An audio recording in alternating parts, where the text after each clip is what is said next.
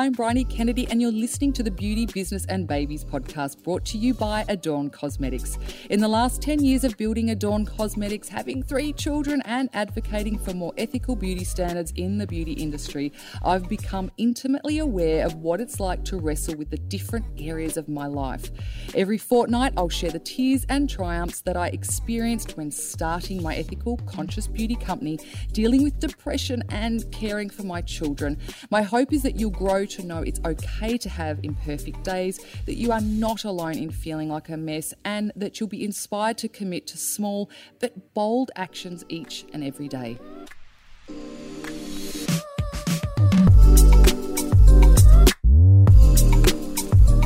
Welcome back to another episode of Beauty, Business and Babies brought to you by Adorn Cosmetics. I'm joined by Michelle from the Peas Project, our producers, and today we're talking about how to incorporate sustainable practices in small business, which is the art of doing good business, I think.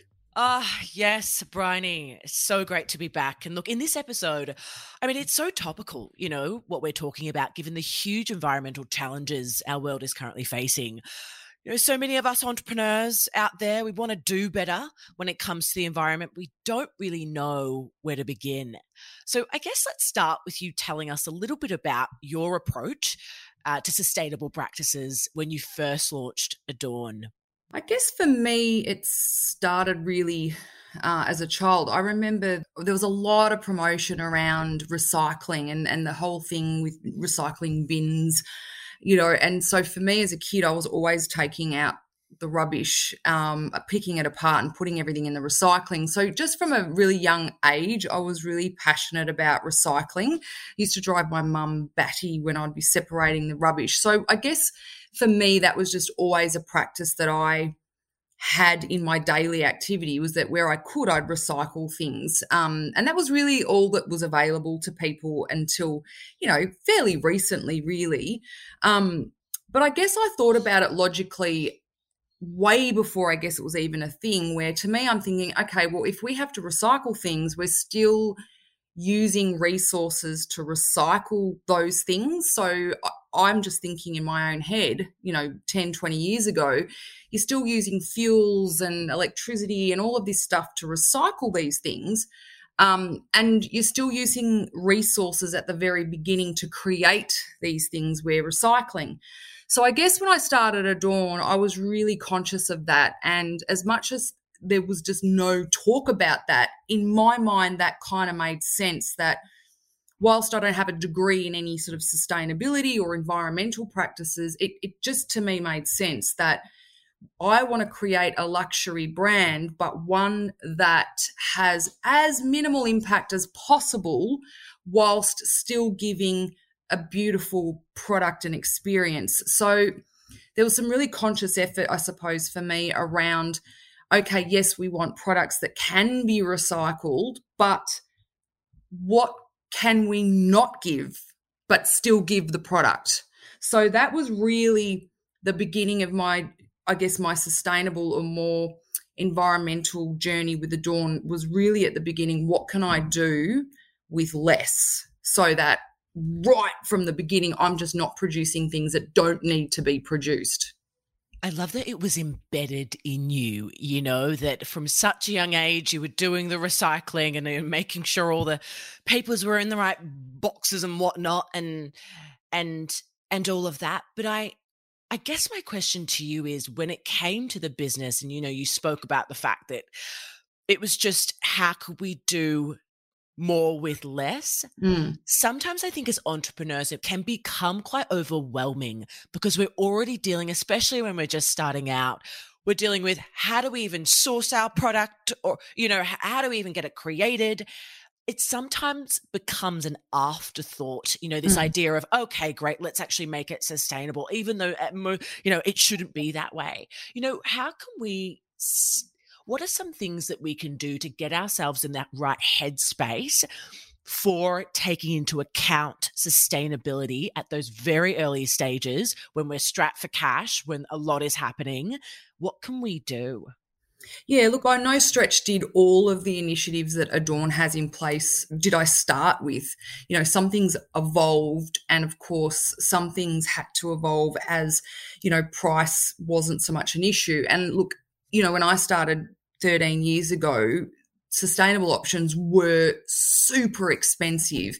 Um, they are more economical financially now. They are still more expensive. So I can understand, um, depending on your brand, where you might go with those choices. I mean, if you're selling a $2 lipstick as opposed to a $30, $40 lipstick, probably you know, a biodegradable wind up tube is not viable. So I guess it really comes down to what your brand is, what price point it is. And look, as much as I personally would love to say that all brands are doing the right thing, I'm also a realist. And, you know, there are going to be brands that are purely produced based on price.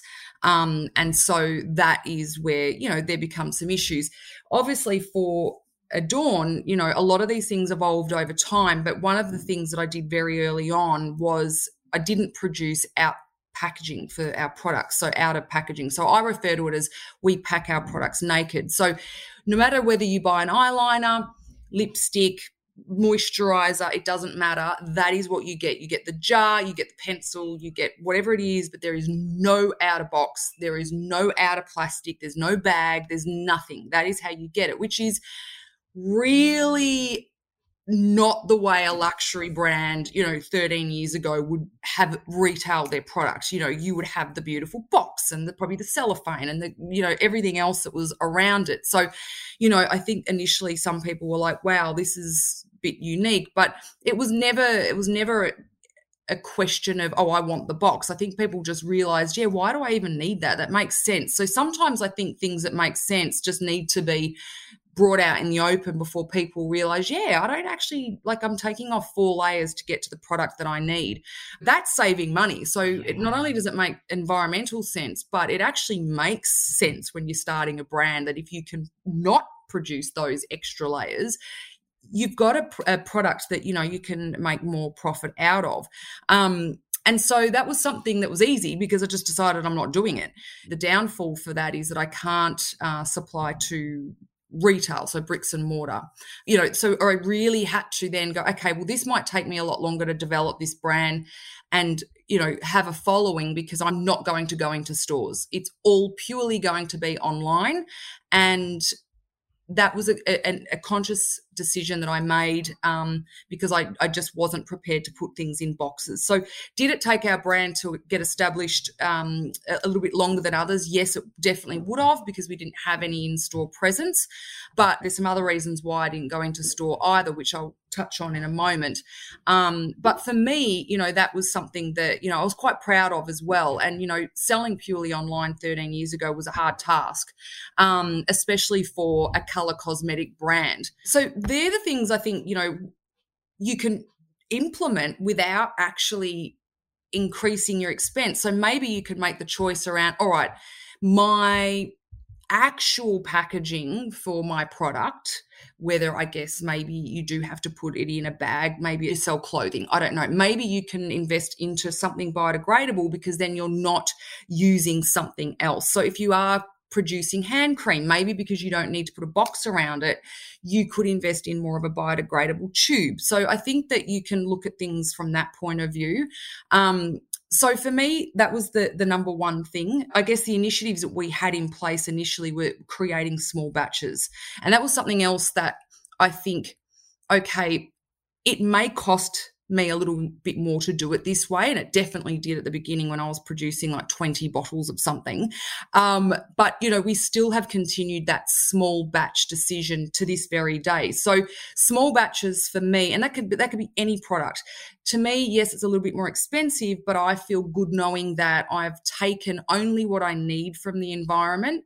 So there's the be- the very beginning and then there's the end there's less likely to be an overrun or excess or products that haven't sold or they've gone out of date that I then have to dispose of. So that almost makes me want to cry to think about resources we've sucked from the environment to then put it in the bin. You know, it, it'd be like stripping a lemon tree and then just putting all the lemons straight into the bin. Like it's ridiculous to me. So from that point of view, small batches just make sense. Yes, they're a bit more expensive, but you know, you are doing the right thing by the environment. Now, the other reason I don't sell in retail stores is for that reason as well, is that I don't feel that there's any kind of adequate quantity or measurement for me to know what's going to be popular and what's not. And so, therefore, not only are we using fuel and resources to distribute all of those products to different outlets, but I also then have to accept that I may have to take some of this product back because it may not sell.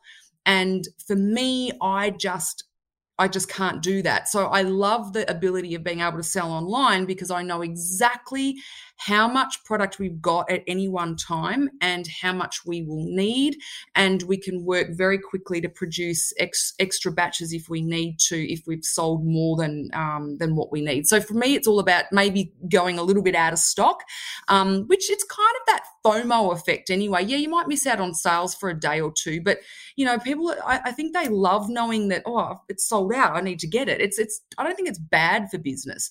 Um, so there's less packaging, biodegradable packaging where possible. So most of our products are biodegradable. Now, what that means is it's not going to degrade with your products um, on your on your bench. It just means that the plastic that's being used will, or it's been designed to degrade in landfill. So all the gases and the, the funky stuff that occurs in landfill, if your jar or your bottle ended up there, it would actually degrade a lot quicker. So we're talking, you know, maybe three to seven years, not 50, 100, never years. Um, so that's the biodegradable option. So we ha- take an approach at Adorn that we would really like you to refill your products. So again, it's that whole end to end solution. We want you to not have to use much at the very, very beginning. So for us, it's about reusing that jar. So I don't have to make any more jars. I don't have to take more jars and create things, take resources from the environment, keep that jar, refill it so that all that's going to landfill or recycling is a little sachet. Um, so again, it's about reusing, refilling, using less at the very beginning. Um, and then, of course, if at any point that product does end up in landfill, knowing that it will degrade a lot quicker than a standard plastic, so opting for biodegradable. And then on top of that, you know, making sure it's small batches, um, but also recycling and giving your customers that post consumer waste option. So for us, what we've done is we have a company called TerraCycle that we send all of our beauty packaging to. So if customers send us it could be old sharpener, it could be an old jar, an old bottle, whatever it is, they send that to us. And at an expense to Adorn, we send this packaging to them and they then recycle that into things like pots, furniture, and things like that. So to me, it's all about really very, very minimal use of anything unless you really need to produce it, and then what happens to it at the end. So it's really a whole approach. It's not just, oh, can that be recycled? Yes, it can. Awesome. Well, that's great. But if you're producing a million batches of something and then half of that or a third of that doesn't get sold and you're actually then sending that to landfill. Or the retailers are that you send it to me. That to me that's not a really sustainable brand um, because you are just overproducing for the benefit or the opportunity to sell products which i get. We're all in the business to make money but I make money. I and I'm producing a lot less and I do not send anything to this very day 13 years on not one product has been sent to landfill because it expired or it didn't sell. So that's something I'm super proud of. Um, we also exciting. All of our packaging that gets sent, so obviously we have to wrap things up so it's safe to and it's not going to get damaged. So all of our products rather get wrapped in um, a biodegradable wrap. So it's a, a, recycled paper that when you stretch it, it looks like honeycomb. There's quite a few brands that use it now. It's amazing. It's bloody expensive, but it is amazing. Um, so we wrap with that. So what I love is the fact that we encourage and our customers do reuse that for wrapping for Christmas. Like we've got some ladies that do big posts about things that they've like all of their Adorn wrapping they've saved all year and they use it for Christmas wrapping. Um, and then our biodegradable shipping bags um, are something that we're really proud of as well. So, um, you know, again, it's all about that whole end to end solution and to me, that commitment to the environment. Oh my goodness. So many great takeaways. I was just nodding along throughout that whole thing. I think a question that I've got for you and something that you kind of touched on was this idea of people saying that they're sustainable or they run a sustainable business or you know they've got elements of you know sustainable practice and whatnot but who actually don't really you know they still send things off to land landfill and they've still got extra excess of a lot of things you know? I feel like there's a, a massive culture now going around where it's like oh, but we're mm. sustainable. We're a sustainable business at plastering it all across social mm. media or whatever it may be. And a lot of the time, you know, it's really tough as consumers because we don't know if that business is actually sustainable because there's a lot mm. out there, you know, and there's a lot of people not, you know, doing the right mm. things. Mm. You know, for amazing women out there listening who are, perhaps not as passionate about this topic, but really still want to do good and do good business you know, firstly, what would be your comment to them around all of the things that we see out there, all these brands saying that they're sustainable when really a lot of them aren't? And how could they shape or how can we shape our businesses so that in an authentic way, we can authentically be sustainable, even if we can't do absolutely mm. everything, the end to end, like yourself and Adorn do. Yeah. You know, is there a middle ground for us? Yeah, look, I think like I know this is something that I'm really passionate about. I just hate waste. But by no means am I wearing, you know, one pair of pants that I've had for 50 years and I don't own anything else. Like, you know, I still like nice things and I still like to purchase things. I, I get that. And I think the whole philosophy is around doing your best um, and maybe just putting a little bit more thought into your purchases as a consumer. You know, do you really need it? Um, and what will you do with it once you're finished with it? Um, and then I think from a brand's point of view, you know, maybe you don't care about the environment so much. I find that kind of hard. But if you don't, like maybe just think about your future kids or family or or just you know the animals or f- find a reason i think. And it's really about you know whether it's it's clothing whether it's an actual product um, how can you deliver that better um, without as much impact? And you know i guess I understand there's ways things have to be distributed, and you know, I, I know with clothes um, when I buy those online, and um, it it really irks me, and I've kind of the fact that they're all in individual plastic bags, you know, it really drives me mental. But I also understand, okay, Bryony, logistically, how would they deliver it any other way? Because all of the red t-shirts have to be in one section. I get it, and it's they're picking it. It's got barcode, so I I get it. But I feel like couldn't that be a biodegradable bag at least? I don't know. Like there's, you know, so I definitely don't say, look, you just shouldn't do that or you shouldn't. I, I just, I don't know. I just feel that there's there's still not as much thought put into things as there could be. I understand there's a price point there. Um, but again, you know, that's that whole thing. You know, if you're going to buy a, a, cheap item, um, it's probably not been made in the best sustainable fashion. It's probably not been made by a company that supports fair work and good work conditions. Um, again, it's really about what how this relates to you and have you actually put any thought into it? Like, there's two sides to the thinking around even i guess like slave labor kind of things so you know i think there's some there's some countries that are taken advantage of um, and there's brands that produce overseas for the for the reason that they get cheap labor um, and whilst that's wrong i also and I think these brands should be putting in place better work environments because this is better for the for the environment for people. You know, they, they if they've got money, they can invest in their local communities. All of these things have a, a far fetched um, reach, but I also understand that in some of these communities, you know, just to get any employment, you know, I, you wouldn't want to take away from these people. Oh, okay, well, we don't want to look bad by giving these people jobs because it's cheaper and then not give them any work at all because that's what these people rely on. So it's not always black and white. Um, and so what I don't like is when people go on a you know, this high moral ground where they're like, oh, I'm just saying no to all slave labor, saying no to this, say no to this. Like, it's not that black and white. There is grey areas here where you need to really understand what you're saying. Um, so it, it's not always just clean cut, and I get that. Um, even producing clothes and things overseas, or producing any products overseas, it is cheaper. But you know, are you putting things in place to maybe make those workers more valued? Could you pay them a bit more? Those sorts of things.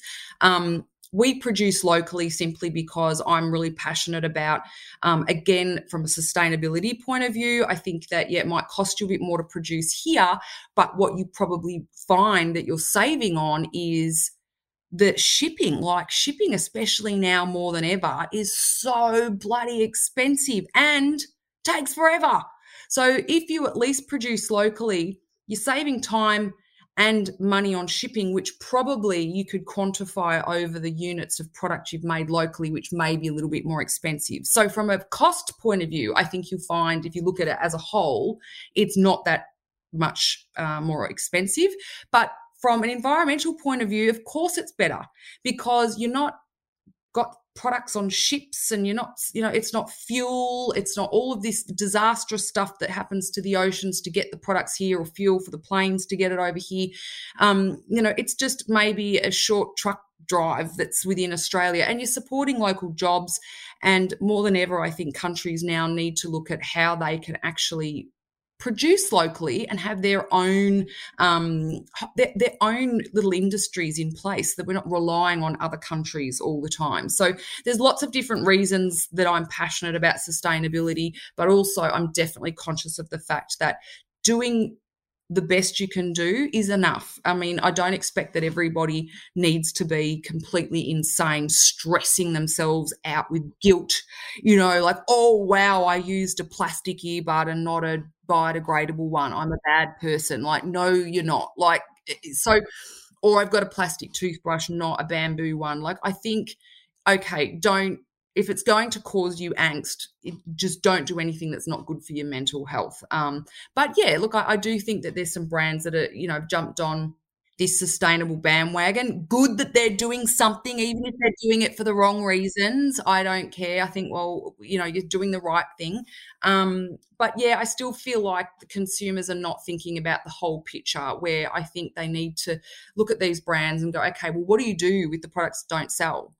Um, do you give them to charity maybe, or does it get like like fabrics and clothing? Oh my god, like it's just vile the amount of waste like it's obscene and it ju- it's the one of the biggest landfill issues there is is fabric and a lot of these fabrics just don't degrade over over time at all like they're worse than plastic it's shocking so you know i think it's about not badgering a brand because there's always someone behind that brand that's put their heart and soul into it. Give them a break. Like I've had people say some awful and do some awful things when I first started out because they expect you to just be perfect. Like we're all doing our bloody best. Um, so approach brands in a respectful way and just say, look, you know, I would just like to know what you do with with what doesn't sell. Um, how do you take responsibility for that? Um, why do you need to produce it with this? Uh, just I'm just interested to know. Have, give them some ideas. Like maybe if they have enough customers that are nicely telling them that they don't need their bamboo toothbrush in a cardboard box, um, maybe they'll stop putting it in there. Like it's it's really just about having a nice communication and you know doing our best and not making anyone feel horrible about you know how they because people just are doing their best. And the times that we're in right now geez that's all you can do. That is all you can do. I couldn't agree more. I want to talk a bit about those of us who run service based businesses or those, well, especially myself, but you know, those of us who perhaps work for service based businesses and whatnot. you know, for for those of us in in that industry, what can we do to be more sustainable? You know, what are some of those practices that we can put in place? And I'm personally very intrigued to hear this. I feel those of us who have offices and also those of us who work remotely and have kind of that remote work set up. Well, I think, you know, I'm a big advocate for people getting out and, um, you know, being part of a community. And, and the last thing we want to do is all be shut up at home working via Zoom forever. It's not healthy. And I think, you know, some of the issues that we we face today are because of a lack of community and a lack of community spirit. Um, that that sense of isolation um, that's happened over time um, is not healthy. So you know, there's that. So I don't want to stop people going out and doing those things around connecting and being part of something. But in saying that, now that we have this revolution around working from home, I mean, you have just helped the environment without even meaning to because you're now not taking public transport you're probably not buying coffees and coffee cups and and you know waste which is bad for the coffee cafes i know. But from an environmental point of view you're minimizing your waste around buying food out um, you know you're not commuting and things like that. So for me i think it's looking at okay maybe your service providers that you're using from home as a service provider. Can you support someone local, like a local electricity, local gas, rather than, you know, something that's offshore? Um, again, it's just about helping local people in jobs. It's the little things, isn't it, that all collectively adds up. Um, you know, buy the bamboo earbuds now that you're at home and you're saving money on petrol. It is the little things that add up. Like, I mean, I know people think, oh, it's just one bottle of water, I just need it. But if everybody in the world had that attitude, how many bloody plastic bottles would have been purchased in that second? So it's you, you don't have to make monumental change, um, especially as a service provider. I think you're already doing a great thing because you're at home working and you're already just naturally saving the environment from some things that you were using before. Um, so I think now that you're saving on those things, maybe, you know, and you're saving time, like you've got more time because you're not having to spend time commuting and maybe putting on as much makeup and you've probably got your PJs on your bottom half. I don't know what you're doing. But all of that is giving you more time to do things. So, you know, maybe can you donate your time to a charity or something like plant some trees or can you now afford, you know, some more sustainable products than you could before because you're not spending two dollars a litre on petrol at the moment. Love not spending on petrol. oh. The best. The best. Such valuable advice. I want to talk a little bit about education and sustainability. You know, I think even just this podcast today, Bryony, has been so educational. I think there's a lot out there. There's a lot out mm-hmm. there for us to consume. We know deep down that, yes, it's such an important topic. I mean, for those of us who are currently experiencing these floods and whatnot, it's it's mm. wild mm. what is happening in the world yeah. with global warming. And we know sustainability and, and sustainable practices is the way forward.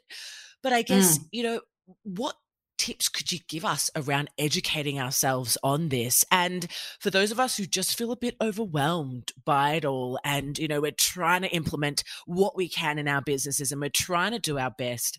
But but sometimes we just feel like it's an information overload. You know, mm. what can we do in that scenario and where can we turn? Yeah, look, I've got myself in that position many times where I've overwhelmed myself because, you know, just naturally I am inclined to want to do as much as I can. Um, so I think sometimes you can have too much empathy that it, it actually overtakes reason.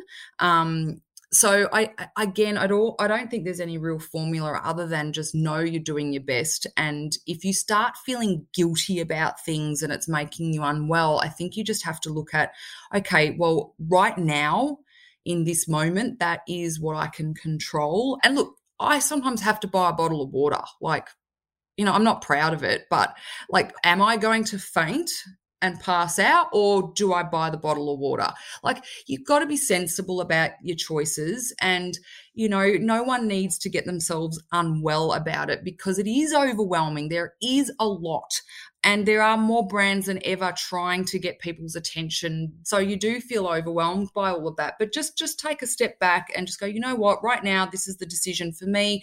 I can't afford to spend x amount of dollars on bamboo toothbrushes. I've got 20 kids. I need to do plastic. Like it's like be sensible about it you know it, it always starts with you and ends with you. And I think that, you know, there's so much information that we've got now that we've got access to, which is good and bad. So if there's something that you think, okay, all right, I want to start with organic food just because I think it's supporting local, it's better for the environment, it's less pesticide, whatever it is.